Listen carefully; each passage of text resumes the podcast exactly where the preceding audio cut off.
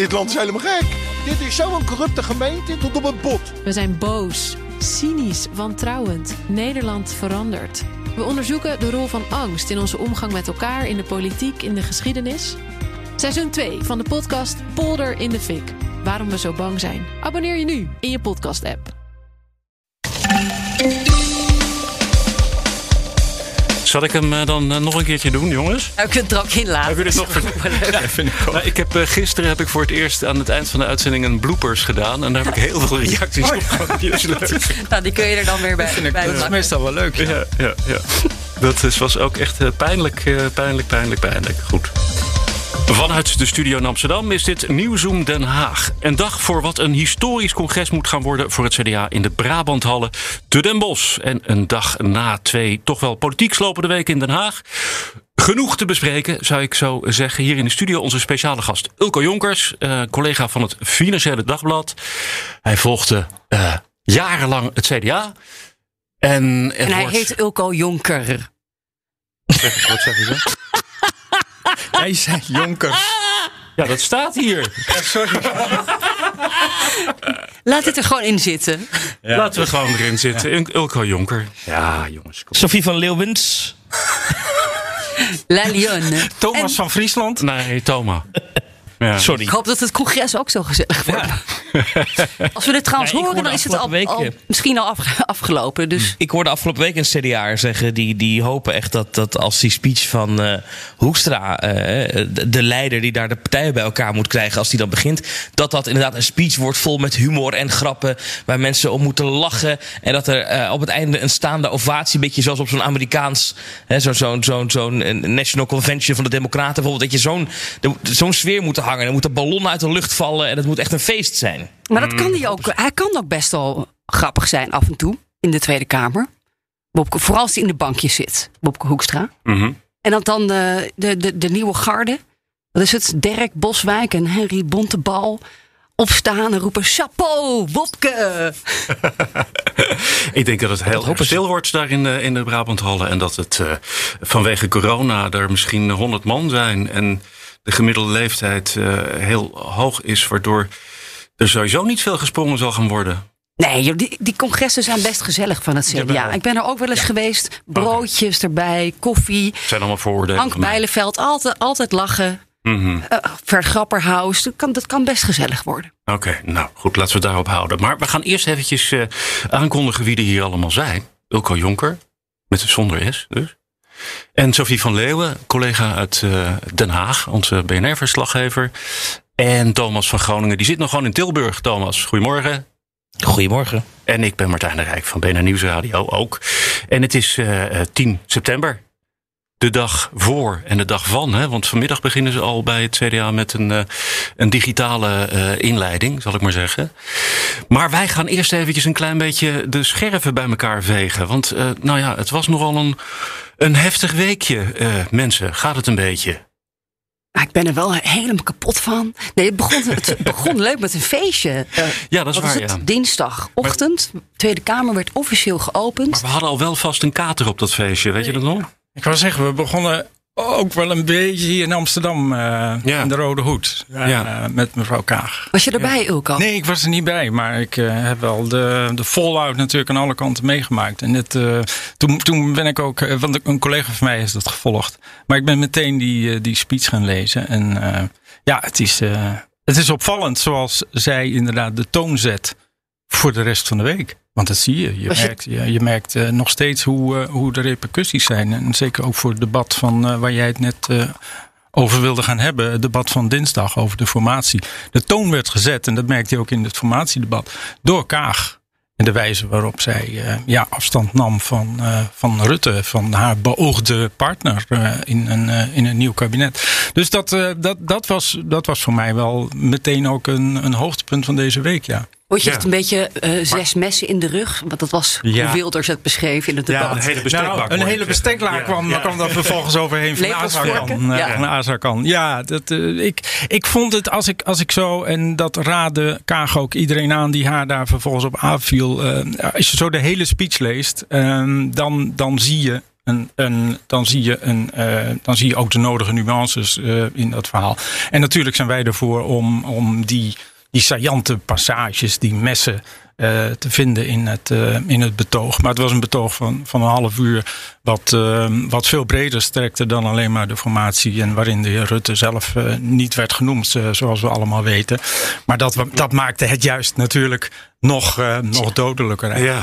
Ja. En de timing ja, was... Wat, wat, Zeg het maar, Thomas. Oh, sorry, ja. Ja, ja. Het is lastig om tussendoor kan op afstand. Ja, moet jullie maar altijd even de beurt geven. Maar, maar wat, wat, uh, wat, uh, wat natuurlijk ook pijnlijk maakte, vond ik, is dat in de, in de dag erna uh, eigenlijk iedereen bij D zesenzestig zijn best deed om te verhullen dat het over Mark Rutte ging. Terwijl dat, ja, dat is natuurlijk wel moeilijk vol te houden. Als iedereen erin leest dat het over Mark Rutte gaat. Hè, de, de, het, de, de quote over het gaaf land kwam voorbij. En het regelen en ritselen zonder visie. Dat zeg je dan over iemand. En dan de dag erna, ik heb hier nog even mijn aantekeningen voor mijn neus. Dan, dat, dat dan bijvoorbeeld een, een, een, een Rob Jetten zegt. Ja, um, jullie hebben iets anders in de speech gelezen dan ik. Ja. Dat is natuurlijk wel gek, want als iedereen de volledige parlementaire pers en, en, en de half, half social media Nederland interpreteert als dit gaat over Mark Rutte, je gaat dan als partij dat ontkennen. Ja, dat, da, daarmee vestig je nog een keer de aandacht eigenlijk op hoe apart het verhaal eigenlijk was. Terwijl als je er gewoon eerlijk voor uitkomt, ja, dan ben je er na één dag wel vanaf. Nou ja, dan is het verschil dus dat je het vanaf dat moment hebt over Rutte en niet meer over uh, nou ja, hoe het D zesenzestig het nou allemaal bedoeld heeft. Hè? Ik bedoel, dan kun je echt ja. hebben over Uh, is Rutte nou wel de man die we moeten hebben op deze plek? En overigens, uh, ja, dan weten jullie meer dan ik, kan ik me voorstellen dat in deze uh, fase van de formatie dat misschien niet helemaal het moment is nou om het ja, daarover te hebben. Dat, dat wil ik net zeggen. Dan krijg je wel een heel, heel erg ja. uh, Groundhog Day gevoel uh, bij deze formatie. Dan zijn we weer terug bij één april bij het debat uh, over ja. Rutte. Ja. En um, dat debat moet zeker gevoerd worden. Maar de vraag is of we dat nu na zes maanden proberen om een uh, kabinet te formeren. Of we dat nu opnieuw uh, weer helemaal over moeten doen. En daar leek het toch wel een beetje op bij Kaag. En, en de aanzet daarvoor was er in ieder geval. En wat mij dan opvalt, en datzelfde gold natuurlijk voor dat debat van één april. Eigenlijk is dat dan een voortzetting van, van de verkiezingscampagne. En die, die tijd is voorbij. Je moet nu echt proberen om een regering te gaan vormen. En dat betekent dat je niet meer met dit soort stekeligheden, in ieder geval niet aan het publiek, ja. uh, probeert de sfeer te verzieken. Vanaf dat moment zijn de verhoudingen gewoon heilig. Of in ieder geval heel belangrijk. Dat je Wel die, belangrijk. En ja. dat is tot nu toe ook redelijk gelukt. Laten we eerlijk zijn. Uh, als, ja. je, als je kijkt naar, uh, naar D zesenzestig en de V V D. Dat was nou juist het opvallende van deze zomer. Die toenadering die daar zichtbaar was, ook in aanzet tot een voorzet, tot uh, een, een, een voorstel van een, van een, van een regeerakkoord. Ja, precies. Ja. Nee, maar daar zag je, daar zag je in dat, dat ze uh, weliswaar met, met, met, met een heleboel omhaal van woorden en, en ook niet echt uh, met het benoemen van alle, ste- van alle belangrijke onderwerpen en de oplossingen daarbij, maar toch, er lag een, er lag een aanzet tot. En, en ja, daar heeft Kaag toch wel een beetje, uh, die, heeft, die heeft ze toch wel een beetje in, in de prullenbak gegooid. Althans, dat, die sfeer van die constructieve sfeer. Maar hoe ja. kijk jij er dan naar, Ulco? Wat is dan dus het strategische gedachte achter deze zet? Want de sfeer was even weer compleet verziekt ja. in Den Haag. Ja. Wat, wat, wat maar is, dat, dat, dat heb je ook gemerkt, Sofie. Daar zijn we allemaal naar op zoek. Wat is het idee geweest bij nou, D zesenzestig en bij Kaag om dit te doen? Mag ik een, uh, ja. even wat roepen? Uh, want ik bedoel, niet geremd door enige kennis van zaken. Uh, uh, vind ik er lekker toch wat van. Um, Ik heb het gevoel dat Kaag met name een signaal had voor Rutte uh, om een grens te trekken. Ik bedoel, zij heeft duidelijk het gevoel gehad dat hoe het de afgelopen maanden allemaal gegaan is, dat uh, uh, ze daarmee over grenzen gedwongen is. Hè? Dus bijvoorbeeld het uitsluiten van, uh, van haar twee uh, gedroomde uh, partners op links. En de manier waarop dat gegaan is. En wat zij wil uh, duidelijk maken is: sorry, uh, uh, Mark Rutte, maar uh, je zit hier niet in je eentje en je kunt niet alles opleggen. En ik bijt terug als het mij te, te veel wordt. Ja, ja maar, nee. Maar het kan ook, het kan ook een, een, een momentum zijn voor, voor D zesenzestig. Dus nou ja, het, nog een laatste felle uithaal. Om dan toch nu verder te gaan met een minderheidskabinet. Ja. Mm-hmm. En, en eigenlijk, ja, je, je hebt Rutte even uitgescholden. En dan ga je uh, ja, de volgende stap zetten zonder PvdA GroenLinks. Ja, ik, ja. ik moet ook eventjes denken. Oh, Tom, zeg jij het eerst eventjes? Nou ja, als we, als we even, wat je merkte, uh, dat is wel interessant, is als je even teruggaat naar, naar begin april. Hè, hadden we dat één april debat gehad. Uh, die nacht van Rutte, die motie van afkeuringen, hier scheiden onze wegen. En in die korte periode daarna hoorde je achter de schermen bij D zesenzestigers... we hebben nu een ideale positie, want wij helpen Mark Rutte nu overleven. En in ruil daarvoor ja, moet hij ons eigenlijk uh, heel veel geven in die formatie die komen gaat. Nou ja, toen ging natuurlijk alles mis. Uh, nog daarna nog een keer. Maar um, wat, wat, wat je ook een beetje proeft, wat wellicht een verklaring kan zijn voor deze houding van D zesenzestig, is het verlangen om terug te keren naar de ideale uitgangspositie die D zesenzestig had begin april. Namelijk, Mark Rutte ligt onder vuur, maar wij hebben hem helpen overleven en daarom moet hij ons heel veel geven. Mm-hmm. En eh, dat zou een verklaring kunnen zijn waarom D zesenzestig nu dacht, laten we nou weer eens een keer alle zoeklichten richten op Mark Rutte. Want dan kunnen wij hem, hè, dan, dan, dan wordt weer duidelijk dat hij ons echt iets moet gunnen. Ja. Maar, dat, dat, en, en, maar die situatie keert niet terug, maar daar had men waarschijnlijk op gehoopt. Ja. Dus dat zou een theorie kunnen zijn. Ik heb er nog eentje. Uh, Hamer die uh, zei, um, en dan, dan citeer ik een beetje. Uh, ik denk dat elke andere leider van D zesenzestig met dezelfde problemen zou zitten. Hoe raak ik niet geïsoleerd in een kabinet met partijen die ik zelf zie als de rechtervleugel? Met andere woorden, um, uh, ze, uh, Hamer snapt best dat zij eventjes uh, van zich af wil bijten. En ze zegt dus ook, ze vol, uh, uh, uh, uh, zegt daar ook nog eens bij, dat het nu aan Rutte is om uh, haar een beetje gerust te stellen in die, uh, in die stap. Want nou ja, waar we nu op afstevenen is toch een minderheidskabinet met C D A, V V D en D zesenzestig. Ja, je zou kunnen zeggen, dit, of ook deze speech is het begin van die onderhandeling over het minderheidskabinet, waarin Kaag zal proberen zoveel mogelijk binnen te halen. Mm-hmm. Uh, of wat op haar lijstje staat. En dan tegelijkertijd het C D A, daar moeten we nog maar zien. Ja. Of die mee gaan doen. D zesenzestig ja, ja, ja, ja. wil het niet. En het congres is verdeeld, denken we.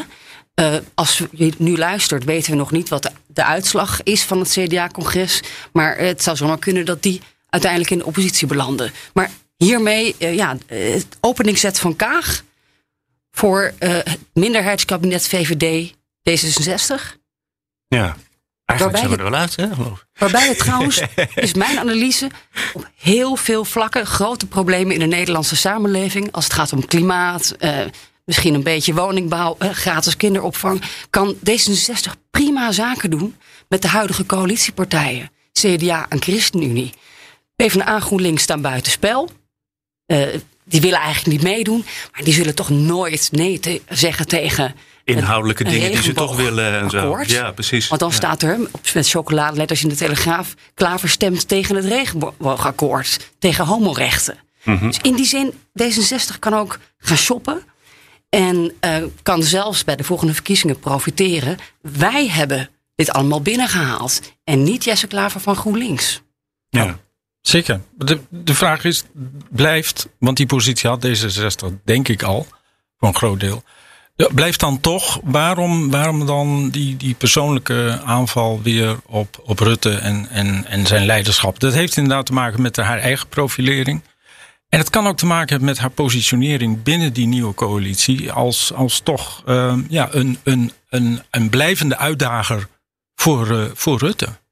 En dus, dus is de vraag of, of hier het laatste woord, of ze hiermee het laatste woord heeft gezegd over die stijl van Rutte. Of dat ze vanaf nu veel assertiever, um, ook binnen een kabinet, uh, zal proberen om, om, om Rutte een kopje kleiner te maken. Het wordt ja. een vechtkabinet. Dat zou goed kunnen. Ja. Ja. Dus uh, ach, na, het, na het debat zei ze geloof ik dat het allemaal weer koek en ei was. Hè? Ja, zo werkt het in de politiek. Ja. Je, weet, je weet, je moet toch weer met elkaar door. Uh, maar uh, Rutte is dit niet vergeten. En het is opvallend hoe hij daar ook in, in, in het debat mee omging. Uh, om, mee omging. Uh, ogenschijnlijk vrij uh, laconiek, maar toch ook met een zekere verbetenheid. Waarmee hij uh, weigerde om uh, inhoudelijk zelfs daar maar een woord over te zeggen. Ja. Oké, okay, goed. Gaan we over naar de man met het uh, veger en blik. Dat is uh, Johan Remkes. Die mag dit allemaal weer een beetje op gaan ruimen, toch? Of, of, of ben ik gek? Er was een soort opluchting, op, in, althans bij de parlementaire pers op het Binnenhof. Okay. Toen hij daar, ik zag hem voor het eerst staan te roken onder het bo- boogje. Oh ja, over een veger en blik gesproken, ja. Ik kreeg nog een beetje ruzie op Twitter, want ik had een, een, een peuk gefotografeerd met een filter, ja. Een filtersigaret. Dat was heel tendentieus, was dat. Uh, zo van, uh, nou Remkes, uh, hij is begonnen. Uh, hij, hij staat hier te roken en uh, we zijn in een nieuwe fase beland. Maar toen kreeg ik inderdaad heel veel uh, uh, boze tweets. Sowieso, hij rookt check. Ik heb het hem nog even gevraagd. Uh, ja, ja. U had niet toevallig een sigaret geleend. Nee, hij rookt alleen maar check. en um, nou ja, alsof ik Remkes wegzette als een, uh, ja, als een vieze roker die stiekem zijn peuk uittrapt. Dat was niet de bedoeling. Ik, ik ben blij dat hij er is. Een, ik vind meer van, daar is Remkes weer. En dat is eigenlijk gewoon gezellig, toch? Ik bedoel, het is op zich uh, best een uh, leuke man. Ja, en het is beetje typisch, maar een hele open formatie. Want ah. bij, na elk gesprek komt hij naar buiten om te roken. En dan kun je hem even ja. aanschieten. Ja. En zeg je, meneer Remkes, hoe was het gesprek met Rutte? Ja. Ja. Komt niet zo ja, heel veel uit. Ze heel veel wijzer geworden. Vriendelijke gesprekken. Maar, en hadden ze gisteren iets op gevonden?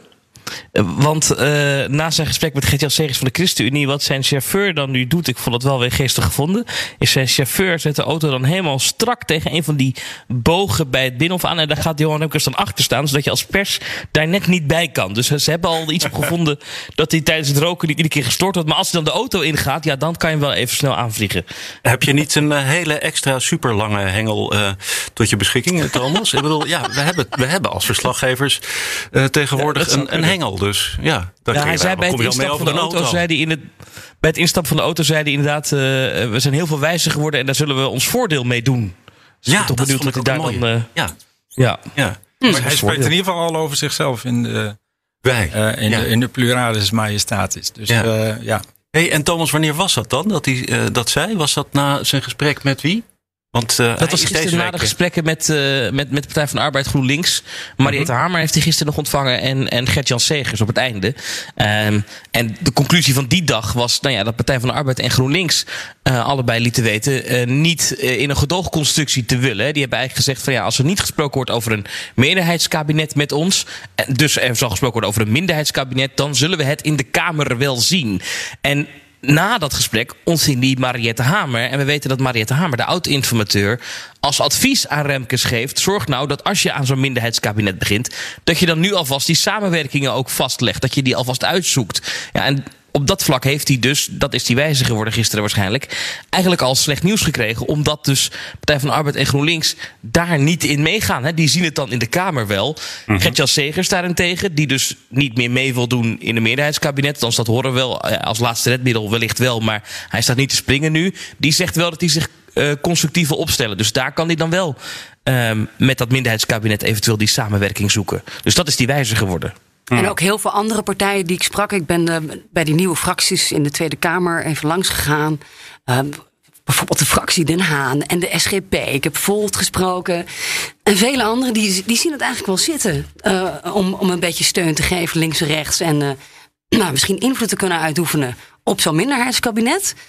Um, ik was trouwens ook even bij uh, Kees van der Staaij, de langzittende Kamerlid denk ik hè, van de, de S G P.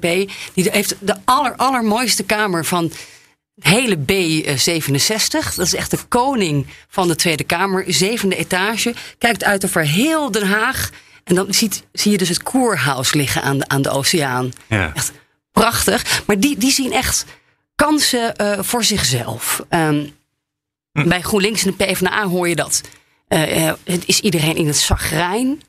Ah. Echt heel erg geïrriteerd. Iets anders wat Hamer gisteren ook zei, wat mij of de, deze week zei, wat me opviel. Ze zegt, eigenlijk heb ik de indruk, willen, wilde C D A en V V D de linkerpartijen wel uit elkaar spelen? Hebben ze het überhaupt geprobeerd? Die suggereert eigenlijk dat er niet eens de wil was om überhaupt uh, Jesse los te trekken en uh, met één linkse partij in het kabinet te stappen. Eigenlijk wil Rutte gewoon niet met links? Überhaupt met links, uh, ja. Überhaupt niet. Nee. Ja, ik, ik hoor bij de V V D uh, dat, dat daar wordt gepercipieerd, ook, ook uh, gezien de, de congres en de stemming, bijvoorbeeld bij de PvdA vorige week, uh, of de week daarvoor was het alweer. Um, de PvdA wil ook helemaal niet met Rutte. Ik bedoel, er, er, wordt, er, wordt wel, er wordt wel die, die indruk wordt wel gewekt. Um, maar de PvdA heeft echt, en dat heeft Rutte een en andermaal gezegd, heeft, heeft echt een, een, een hele andere uh, instelling, een hele andere koers dan, um, dan bijvoorbeeld aan de vooravond van uh, Rutte twee uh, met Samson. Dus, dus um, in die zin weet ik niet of het zo ongelukkig is hoor, dat ze uit elkaar gedreven zijn. Ja. Nog even over die, die kleine partijen. Ik, ik hoorde dat bijvoorbeeld Den Haan heeft uh, andere uh, fracties bijeen. Dat is ook één zetel. B B B. Uh, volgens mij zelfs Denk van Azarkan van Denk bij elkaar geroepen. En gezegd, kunnen we niet gewoon samen met voorstellen komen? Dus eigenlijk een soort samenwerking op in die, binnen die versnipperde Tweede Kamer. Om dan uh, uh, hun plannen te kunnen doorduwen met de minderheidskabinet. Een soort, soort van uh, hulptroepen vanuit het... Uh... Het, vanuit de Tweede Kamer. Nou, pro- profilering ook. Ja. Profileren ja. En, en zelf eigenlijk meer macht hebben dan tot nu toe het geval was. Ja. Hm. Toch een, een, een interessant experiment wat zich nu aan het... Ja, dat is het. Nee, het is, het is, het is, het is echt ja. boeiend, denk ik. En ik denk ook... Ja, ik, ik zou zelf, maar dat is, dat is ook een, een, een journalistieke instinct. Ik zeg van, laat het maar gewoon doen. Laat het maar gewoon proberen zo. En dan het liefst uh, gewoon V V D D zesenzestig. Ja, en dan uh, zitten ze met, C D A, wat is het, achtenvijftig zetels? Ja, oké, okay, maar, ja. maar ga, ga dat experiment eens aan en ga eens kijken hoe ver je komt. Uh, wie neemt er werkelijk verantwoordelijkheid voor de problemen van dit land? Dat is natuurlijk wel de, de uiteindelijke vraag uh, die ook in de Tweede Kamer beantwoord moet worden. Op het moment dat je echt een minderheidskabinet hebt wat uh, op hoofdlijnen weet welke kant het op wil. Maar wat vervolgens de dialoog wil aangaan.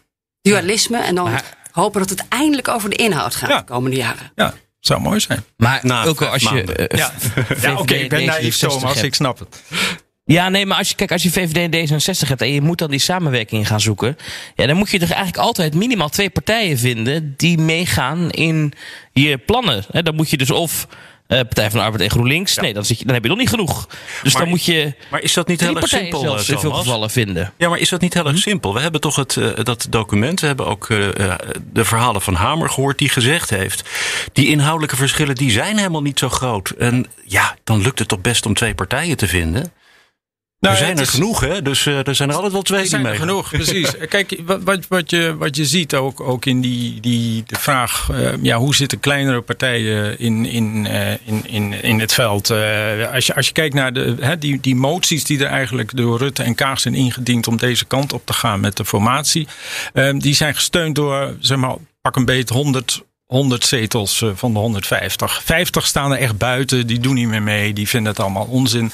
En honderd willen nog meedoen. Nou, binnen die honderd denk ik dat je, dat je een, een heleboel uh, voor elkaar kunt krijgen. En dat hoeft niet altijd. GroenLinks en, en PvdA hebben zelf al gezegd dat ze dat document dat ze er best zien zitten. Maar het hoeft niet altijd met die twee partijen te zijn. Dat kan ook met ChristenUnie, S G P. Dat zijn allemaal partijen die, die er best constructief in willen zitten als het nodig is. En op, op cruciale momenten kunnen ze, kunnen ze inderdaad zeggen... Um, het is, uh, laat, het, laat het maar aan een ander over. En dan kom je inderdaad zelfs bij Den Haans of uh, uh, Volt. Volt is natuurlijk ook een interessante uh, club in deze jaar eenentwintig. Het zijn toch drie zetels. Rest mij nog eventjes op te merken dat we hier zitten met Sofie van Leeuwen, Ulco Jonker en Thomas van Groningen. Mijn naam is Martijn Rijk. En gaan we het eindelijk hebben over het, uh, het C D A... wat vandaag en morgen een congres heeft.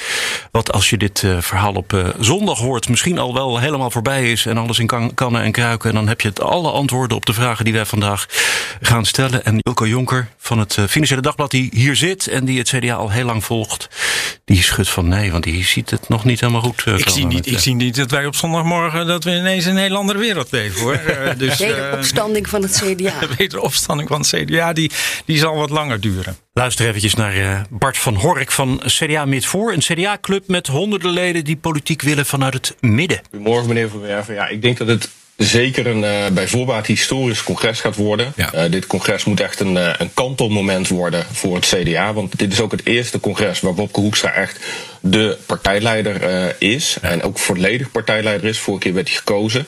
En dat moet het einde zijn van een hele hoop uh, gedoe. Uh, en onduidelijkheid, waar staat uh, de, de partijleider voor? En we moeten echt een koers voor de toekomst uh, uitstippelen. Maar er horen ook hard woorden te vallen over uh, de, het verkiezingsresultaat en uh, de, de verkiezingscampagne. Er hoort een stuk zelfreflectie van uh, Hoekstra te zijn... Maar aan het einde van dit congres horen we ook echt allemaal de schouders eronder te zetten. Want de gemeenteraadsverkiezingen die staan nog voor de deur. Het gaat een historisch congres worden, toch? Ja, ja. Dat, dat is de hoop.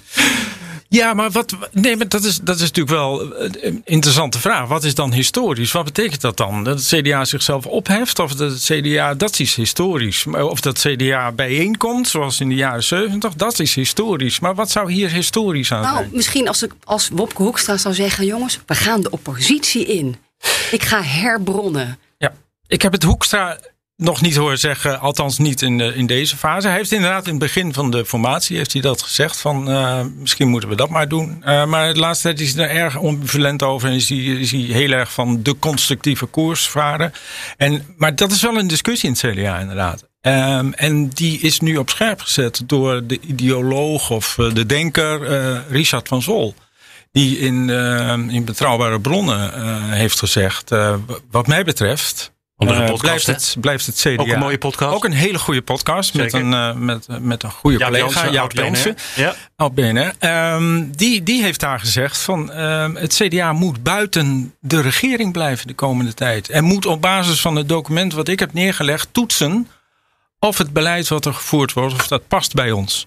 En we moeten niet ja. weer, weer onszelf mee laten nemen in, uh, in een koers uh, waar we ons niet bij thuis voelen. Ik denk dat dat een heel goed idee zou kunnen zijn. Voor, uh, ook voor Wopke Hoekstra, waarvan ik dan ook C D A'ers zou zeggen... als hij in de kamer zit, dat zie je, als hij in de bankje zit... dan heeft hij zo'n lekkere Leidse bek. Dan maakt hij grappen, dan kan hij schertsend hè, uh, nou ja, de macht bevragen. Dat hebben we de afgelopen maanden gezien. Maar als hij... als bewindspersoon in het kabinet zit en he, je, je stelt hem een vraag... geeft hij vier keer hetzelfde gescripte antwoord. Is het een houten Klaas? Dus die man moet ook zichzelf, denk ik, een beetje hervinden. Ja, hoewel uh, ze met, uh, bij het C D A met dit soort leiders groot geworden zijn. Hè? Want ik kan me van uh, Jan-Peter Balkenende echt exact hetzelfde herinneren. Dat was een soort... soort, soort uh, robot waarmee je sprak. Als het Houten Klaas uh, is hier wel eens uh, mee, mee vergelijken. En hij... natuurlijk met Harry Potter. Ja. Ja. En je hoort ze ook zeggen... Uh, Lubbers is, heeft een tijdje in de Kamer... In de, als fractievoorzitter in de banken gezeten. Rutte heeft... Uh, als oppositieleider is hij eigenlijk groot geworden. Dus als Wopke Hoekstra ooit het torentje aan wil... dan moet hij even in de bankjes. Wim Kok is ook een bekend voorbeeld van een... Uh, Van iemand die uh, uh, even de Kamer in moest om, uh, om zichzelf voor te bereiden op, uh, op de grote sprong voorwaarts. En ja, ik, ik, ik, ik moet het nog zien hoor. Dat, ik, ik, ik, ik voel mee die, die Leidse bek, dat snap ik. Want die, die hoor je anders bijna nooit, behalve achter de schermen. Dus het zou leuk zijn om, om die kant van Wopke te zien. Maar is dat meteen niet ook het grote probleem? Het plaatje past niet bij de inhoud van de grote Leidse bek en een C D A. Dat is een beetje, denk ik, ook waar C D A'ers tegenaan hikken... als we het over Wopke Hoekstra hebben. Is het niet ja. gewoon een verkapte V V D'er? Is het niet gewoon een liberaal? Zeker, Elko. Ik ben ook best, afgelopen week best wel een beetje geschrokken... in gewoon, gewoon willekeurig wat C D A'ers gebeld. En, en, en de, de kritiek op, op, op Hoekstra binnen zijn partij... hoewel dat misschien niet zo openlijk wordt gedaan... dat, dat, dat zie je, dat is meer iets voor, voor andere partijen... om echt openlijk in de media de eigen leider aan te vallen. Maar je hoort toch wel de, de, de twijfels en de vraagtekens bij... is dit wel onze man en is hij vooral wel de koers die, die genomen moet worden? Want met, met een Wopke Hoekstra kies je voor de rechterkant van de V V D, hoor je veel... Uh, of sorry, voor de rechterkant van het C D A. En als je V V D nu hoort dat dit V V D Light, ja. Een fijne verspreking. En als je dat, en, en als je dan nu de, de, de dit, dit weekend, hè, vanmorgen hadden we Henriette van Hedel van de Stichting uh, Sociale Christendemocratie op B N R, die dan ook zegt dat er weer een wat socialere koers gevaren moet worden uh, en dat er duidelijk uitgestippeld moet worden welke kant wil het C D A de komende jaren op. Ja, is dat dan de kans van de kant van Wopke Hoekstra? Of is dat wellicht een andere kant die wat meer richting het midden van het politieke spectrum loopt? En dat is, uh, dat is bij de achterban van het C D A uh, nog wel echt een, een heikel punt. En dan, zou, dan krijgt een Hoekstra echt nog wel zwaar als, als die discussie op die manier gevoerd moet worden. Laten we eventjes duidelijk zijn, jongens. Uh, Wopke Hoekstra heeft nu zijn eerste congres als partijleider. En eigenlijk staat hij nu alweer gewoon ter discussie, hè, als ik jullie zou uh, Nou, er zijn ook aanhoor. optimisten in de partij. Ik, ik, ik hoorde ook Bart van Hork van C D A Midvoor. mensen die zeggen, uh, uh, dit wordt misschien wel historisch, want we gaan mm-hmm. komen met een nieuwe groene industriepolitiek. En ook de defensiewoordvoerder, hè, we moeten mensen redden uit Afghanistan. Uh, ze zijn allemaal aan het bewegen naar toch ja, meer hè, de, de, naar, naar richting links of richting het midden. En, um, en het verhaal is dan dat de afgelopen weken Wopke Hoekstra dat zou hebben omarmd en dat hij heel goed luistert naar die geluiden in zijn partij van we moeten eigenlijk vergroenen. Dat hij een beetje de metamorfose uh, nou ja, gaat, gaat dit weekend op het hmm. congres la, gaat laten zien. Hij wordt een mooie vlinder. Ik ben heel benieuwd of dat echt ja, of dat geloofwaardig is. Ja, ik ook, ja.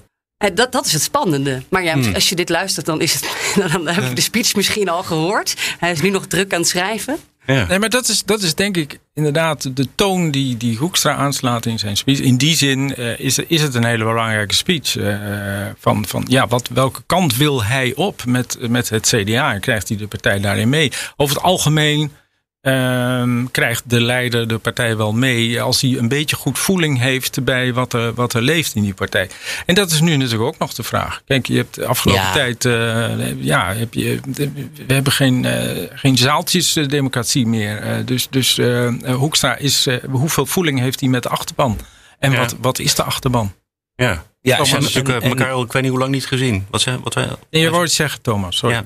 Ja, nou ja, en wat ik net zei over dat Hoekstra het misschien nog moeilijk krijgt als leider van het C D A, dat hoeft niet per se dit weekend te zijn. Hè? Want ik kan me ook zo voorstellen dat dit weekend, uh, eh, eh, eh, dat hoor je ook achter de schermen wel bij, bij, bij, bij wat C D A'ers, wordt er geen grote opstand binnen de partij verwacht. Alleen als je het hebt over die langere termijn koers, hè, eh, als mochten ze straks naar de oppositie gaan en hij kiest voor een wat rechtsere benadering. En ik kan me zo voorstellen als je V V D en D zesenzestig in een kabinet hebt, dat hij dat misschien vanuit een wat rechtere hoek zal aanvliegen. Uh, waarom bepaalde keuzes gemaakt worden. Nou ja, stel dat dat gebeurt. Kijk, dan zou je dat soort discussies uh, denk ik over zijn positie krijgen. Maar de verwachting is volgens mij niet. Ik weet niet hoe jullie dat zien, Sofie en Ulco. Maar dat, dat dit weekend al zijn positie uh, echt in gevaar komt. Nee, dat denk ik ook niet. De enige die zijn positie in gevaar kan brengen is hij zelf. En Pieter Omtzigt? Ja, Pieter Omtzigt niet, heeft he? de deur achter zich dicht ja. gedaan. En heeft dat deze week nadrukkelijk ook uh, laten weten. Vanochtend in het A D uh, zegt uh, Wopke Hoekstra nog een keertje van de deur blijft openstaan en we blijven samenwerken. Maar uh, ook daarvoor uh, is kennelijk alle modus gevonden. In de zin van, nou ja, dat, dat, is, dat is een gegeven. Uh, we moeten verder. De verwachting is trouwens dat dus dat gedachtegoed van Pieter Omtzigt, het, het nieuw sociaal contract, dat zal worden omarmd door het C D A.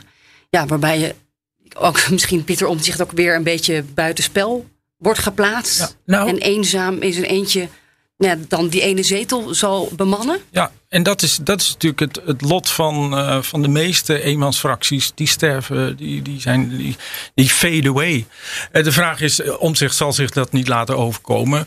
Maar kijk, het, is, het is wel zo dat die... Dat die, dat die Dat hij heeft laten weten van ja, ik, ik kan niet zomaar ineens een nieuwe beweging starten. Ik, ik ben echt ziek geweest. Uh, ik, ik, ben, ik heb het echt uh, heel moeilijk gehad. En uh, voordat Omtzigt weer helemaal uh, zijn zwoeng heeft gevonden. Ik, mo- ik moet het nog zien hoor. En ook met, met uh...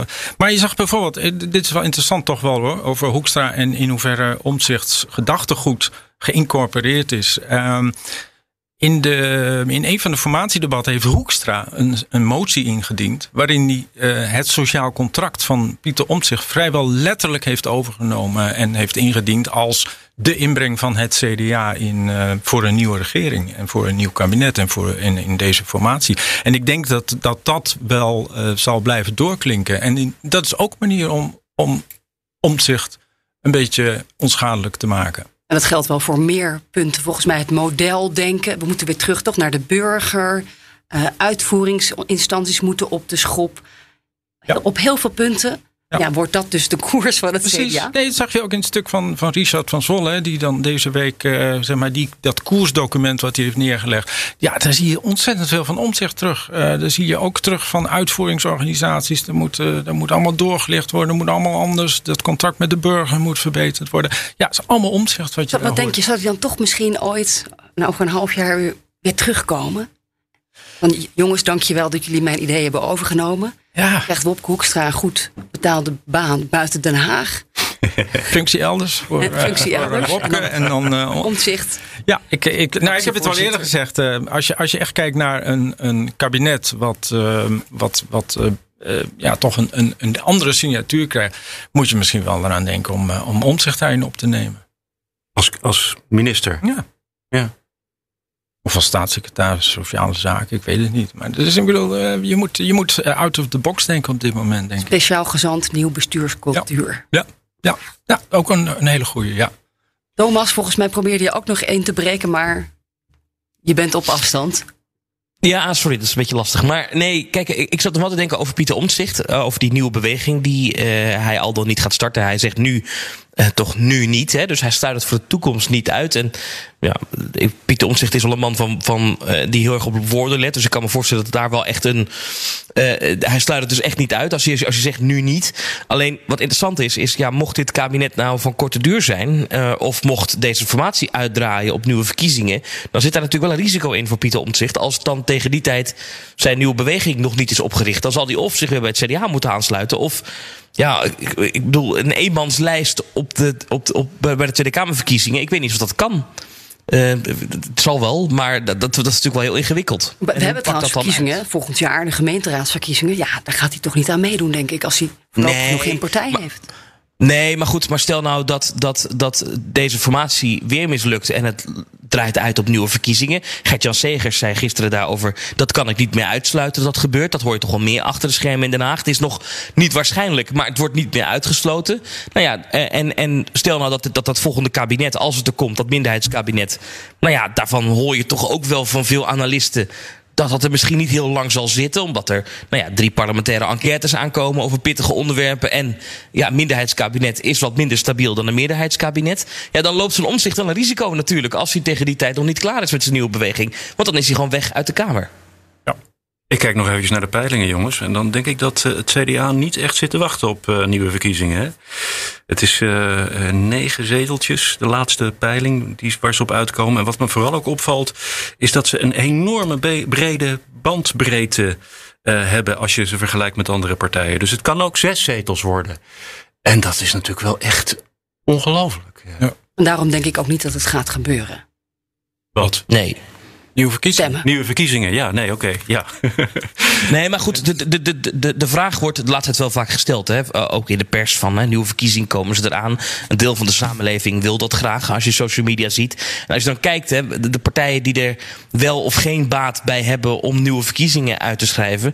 Ja, eh, als je gaat kijken naar de partijen die er wel baat bij hebben, want een meerderheid van de Tweede Kamer moet daarvoor zijn, voor de duidelijkheid. Ja, dan zullen een aantal... Uh, partijen die nu flink in de plus staan in de peilingen... zullen daar wel voor zijn. En dan, nou ja, dan, dan zou het zomaar kunnen... Dat, dat, dat men daar uiteindelijk aan het einde van de rit toch voor kiest... dat daar wel een meerderheid voor is. Dan zullen wat kleinere partijen zullen dan heel belangrijk worden. Maar ik kan me zo voorstellen dat C D A en D zesenzestig daar niet snel uh, voor maar, zullen zijn. Thomas, het is het wel op plus trouwens. Het is ook niet in het belang van Rutte... Hè, dat je dus uh, dan vervolgens verder moet met een nog kleiner C D A... Uh, en een ook kleiner D zesenzestig. En dan meerderheden moet gaan zoeken met B B B of Ja eenentwintig. Of een nog verder versnipperd parlement. Ik zie dat ook voor de V V D. Ja, dat, dat, wordt, dat wordt nog moeilijker om te regeren. Terwijl we nu die problemen moeten oplossen. Ja. Ja. Mag ik nog even terugkeren naar de Brabanthallen? Um, want daar is uh, het congres dan. En op congressen kunnen er ook ongelukken gebeuren. Dat wil zeggen dat uh, er worden moties in stelling gebracht... Uh, uh, waar je achteraf misschien wel verschrikkelijk veel spijt van, uh, van krijgt. Um, ja, we hadden het er al eventjes over... dat we eigenlijk niet zo goed weten wat, uh, wat er leeft in die achterban van het uh, C D A... omdat alle ja, zaaltjes gesloten waren de afgelopen tijd. Uh, kunnen jullie voorstellen dat er, uh, dat er, dat er ongelukken gebeuren? Nou, er zit, er zit natuurlijk een, een hele ervaren uh, interim-voorzitter, uh, Marnix van Rij. En uh, die heeft de afgelopen tijd, heeft hij uh, wel degelijk, af en toe ook met Hoekstra... Um, uh, grote, grote uh, digitale bijeenkomsten georganiseerd met achterban. Ook in het noorden en in het zuiden en in het westen en het oosten. Overal. Uh, dus in die zin uh, denk ik dat hij aardig zicht heeft op wat er in die partij leeft. Um, en... Over het algemeen geldt bij partijen, zeker sinds de Partij van de Arbeid uh, congres het tweede part, uh, kabinet Den Uyl torpedeerde, dat congressen, uh, dat, dat men heel erg uh, die congressen zodanig regisseert dat ze niet een, een blokkade vormen voor de politiek leider in de, in, in de formatie. Hoe was het ook weer? Congressen kopen geen straaljagers? Ja, zo, die, die hebben we ook gehad. Ja. Ja. En, dat, uh, en dat is natuurlijk, uh, dat is natuurlijk iets wat, wat zeker bij het C D A uh, wel degelijk heel erg, uh, uh, d- dat besef is er, is er heel erg. Die resoluties worden vaak uh, al eerder ingediend. Ja. En een beetje bijgeschaafd. Een beetje bijgeschaafd. Wat vinden jullie hiervan? Ja, wat, wat, wat altijd belangrijk is, zeker ook bij het C D A, als van oudsher toch een gezagsgetrouwe partij is, uh, uh, het oordeel van het bestuur over de resoluties. Uh, en als het bestuur zegt van nou, beter van niet, Dan, dan gaat het meestal, uh, wordt de resolutie niet aangenomen. Soms wel. Uh, maar dat is dan op, op ja, minder, minder uh, belangrijke punten. Eentje kan ik me herinneren, bijvoorbeeld het studie, studiestelsel, waar het bestuur zei, uh, laten we daar voorzichtig mee zijn. Uh, want dan lopen we onze, onze bewindslieden voor de voeten. Maar, maar uh, dat, dat kan. Maar echt grote ongelukken voorzie ik niet, hoor. Maar kan het maar. zijn dat ze dus via een resolutie de oppositie in worden gedwongen door hun eigen leden? Ik kan, ik kan me niet voorstellen dat, dat uh, men zo uh, de, de handen van, uh, van Hoekstra gaat uh, binden. Dat, dat ze zeggen van we willen buiten, per se buiten een kabinet blijven. Maar je kunt je wel voorstellen dat ze voorwaarden gaan stellen aan, ja, aan die deelname. Dat is, dat is volgens ja. mij denk ik uh, een belangrijk onderdeel van, van dit congres is. Uh, ja, welke bandbreedte heeft, uh, heeft Hoekstra in zijn opstelling uh, in, de, in de formatie? En als nu... Nogmaals, als Van Zwol zegt van uh, dit, is, dit is ongeveer het document. Als do- dat document wordt, zo wordt aangenomen, dan geeft dat uh, Hoekstra guidance. Maar als Van Zwol ook nog daarbij zegt van ja, en blijf buiten het kabinet, dan zit daar nog wel een, uh, daar nog wel een puntje. Hoe gaat Hoekstra daarmee om? En wat moet uh, de partijleider uit de onderhandelingen slepen? Ja. Volgens, de, volgens het C D A? Dus ja. uh, uh, hij zei al eerder, ik wil niet met GroenLinks PvdA, want dan ben ik de kleinste partij. Ja. Wat wil Hoekstra uitonderhandelen ja. bij de formatie? Weet je ja, wat? Het, dat is een goede vraag. Want uh, dat, waar staat het C D A wat dat betreft? We hebben natuurlijk afgelopen tijd een paar visiedocumenten gezien. Uh, je refereerde er al aan. Um, eentje van Derek Boswijk over ja, die landbouw. Uh, daar, moeten we toch, uh, daar zullen we toch uh, op een andere manier naar moeten kijken in de toekomst. Wat voor het C D A een uh, echt revolutie een, is. Nou ja, revolutie. Maar het is in ieder geval een, wel een, een kantelpunt. Um, en het andere document uh, deze week van Henri Bontenbal over het, uh, over het klimaatbeleid. Uh, ook heel duidelijk een, een verlicht, een groene koers. Um, en en dat, is, dat zijn dingen waarvan ik denk, ja, dat, dat, dat kun je moeilijk als, als groot speerpunt nemen. Maar als je ziet hoe, hoe D zesenzestig en zelfs de V V D daar tegenwoordig naar kijken. Dus dat, dat, dat kunnen ze binnenhalen. Um, dus de landbouw zal een, zal een, een heikel punt blijven. Zeker ja. binnen het C D A ook. In de Tweede Kamer werd ook gedebatteerd met Carole Schouten, de minister. Um, ja, en, en toen was het eigenlijk meteen onteigenen. Daar gaat het C D A niet mee akkoord. Ja. Dus, het, he, dus verplicht grond opkopen ja. en uh, boeren wegsturen. Nou, ik denk dat de minister van Financiën daar ook wel blij mee is. Ik bedoel, dat als ik, als geld, ik, nou zeg, als je kijkt wat onteigenen, dat is geloof ik honderddertig procent, honderddertig procent van wat het anders ja. zou, wat, ja. wat het normaal zou kosten. En een, een beetje boerenbedrijf kost uh, toch gauw een miljoentje of zo. Dus uh, als ja, het niet meer zijn. Eindeloze procedures. Als je echt ja. zegt, we willen doorpakken met het stikstofdossier, dan zul je het anders moeten aanvliegen. Uh, Financiën, ja. dat heeft volgens mij P B L uh, uh, gepubliceerd deze week. Financiën had een plan voor negen miljard. En het gaat meer om de, de rechten opkopen. Dus bijvoorbeeld varkensrechten. Ja. En niet onteigenen. Onteigenen kost vijftien miljard euro. Ja, ja, ja, ja. Wow. Maar n- niet in één jaar, toch? Nee, niet in één jaar. Nee. En, en er is geld genoeg, toch, Ulco? In Den Haag? Nou, dus, dus er is natuurlijk geld genoeg. Uh, gewoon in de, in de financiële markten. Er is een enorm spaaroverschot in de wereld. Dus dat kan, uh, dat kan Hoekstra lenen. En op dit moment nog steeds tegen nul procent of zelfs een negatieve rente. Dus uh, niet alleen Hoekstra. Dat kan de staat lenen. Dus, dus uh, zeker als het om eenmalige, uh, dit soort grote operaties die eenmalig uh, een, uh, een, een obstakel uit de weg ruimen, dan kun je zeggen, nou dat stoppen we even in de schuld en dat uh, uh, lossen we, lossen we in, een, in een generatie af. Ja. Uh, daarmee hebben we wel een heel groot probleem opgelost. Ja, en met de inflatie verdampt die schuld toch wel. Jij ziet inflatie komen. Nou ja, het spook oh ja, waart ja. rond. Ja, het spook waart rond. Ja.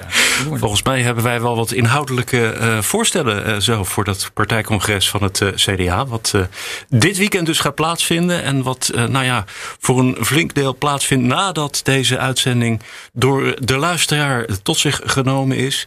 Uh, wij gaan uh, uh, daar zelf natuurlijk ook uh, heel veel van tot ons nemen. In ieder geval digitaal wordt dat uh, goed gevolgd. Um, Sofie wil nog wat zeggen? Ja, en goed nieuws voor komende week. Althans, ik hoop het. Het schijnt dat Johan Remkes uh, richting Hei gaat binnenkort. Limburg of Groningen, dan mogen wij Haagse verslaggevers... Ik wou net zeggen, dan mag je buiten, buiten spelen. spelen. Ja. Of, ja, of ga jij dan als verslaggever? Ja, dat is nee, natuurlijk, nee. natuurlijk een heel goede kans. Want ik ben volgende week weer gewoon verslaggever. Dus uh, ja... Ja, dus daar moeten we nog even over uh, handje ik, drukken. Ik zorg wel dat ik eventjes uh, dat ik, dat ik, dat ik uh, hoofdpijn heb of zo. Ja, goed zo. Dankjewel, Sofie van Leeuwen van B N R Nieuwsradio. En natuurlijk uh, Thomas van Groningen in uh, Tilburg. Uh, ook ja. jij, hartstikke bedankt. Joe. Joe. En Ulco Jonker namens het Financiële Dagblad hier. En uh, Ulco, jij bent uh, voorlopig uh, dus eventjes verlost van de, nou ja, de echte harde... Uh, met je neus op de actualiteit zitten. Beschouwen, dat gaat jou... Dat is, uh, die, ja, ik, ik mag het wat meer langs de zijlijn uh, gaan bekijken. Maar dat is, uh, dat is vaak een nog veel mooier perspectief dan erbovenop. Waar en hoe vaak kunnen we je lezen in de krant? Oh, dat is, dat is in ieder geval wekelijks. Maar in, in welke frequentie, dat weet ik niet. Of het een paar keer per week is of één keer per week. Dat is, ik, ben, ik, ben, ik, heb, ik ben wat dat betreft uh, uh, op ja, een vrijdag. moment aangekomen in mijn, in mijn carrière... dat ik daar kennelijk uh, wat meer eigen, eigen invloed op heb. Dus uh, dat is, uh, dat is wel, uh, wel, wel leuk. Ik maar dat betekent ook dat ik wat, wat meer de diepte in kan gaan. En dat, dat is vooral wat ik, uh, wat ik graag wil doen. Ja. Ik verheug me er nu al op. Uh, dankjewel. Dit was Nieuwzoom Den Haag van vrijdag tien september. Aanstaande maandag dan zijn we er weer met een gewone Nieuwzoom. En dan zit collega Paulien Sewuster aan het roer. Fijn weekend.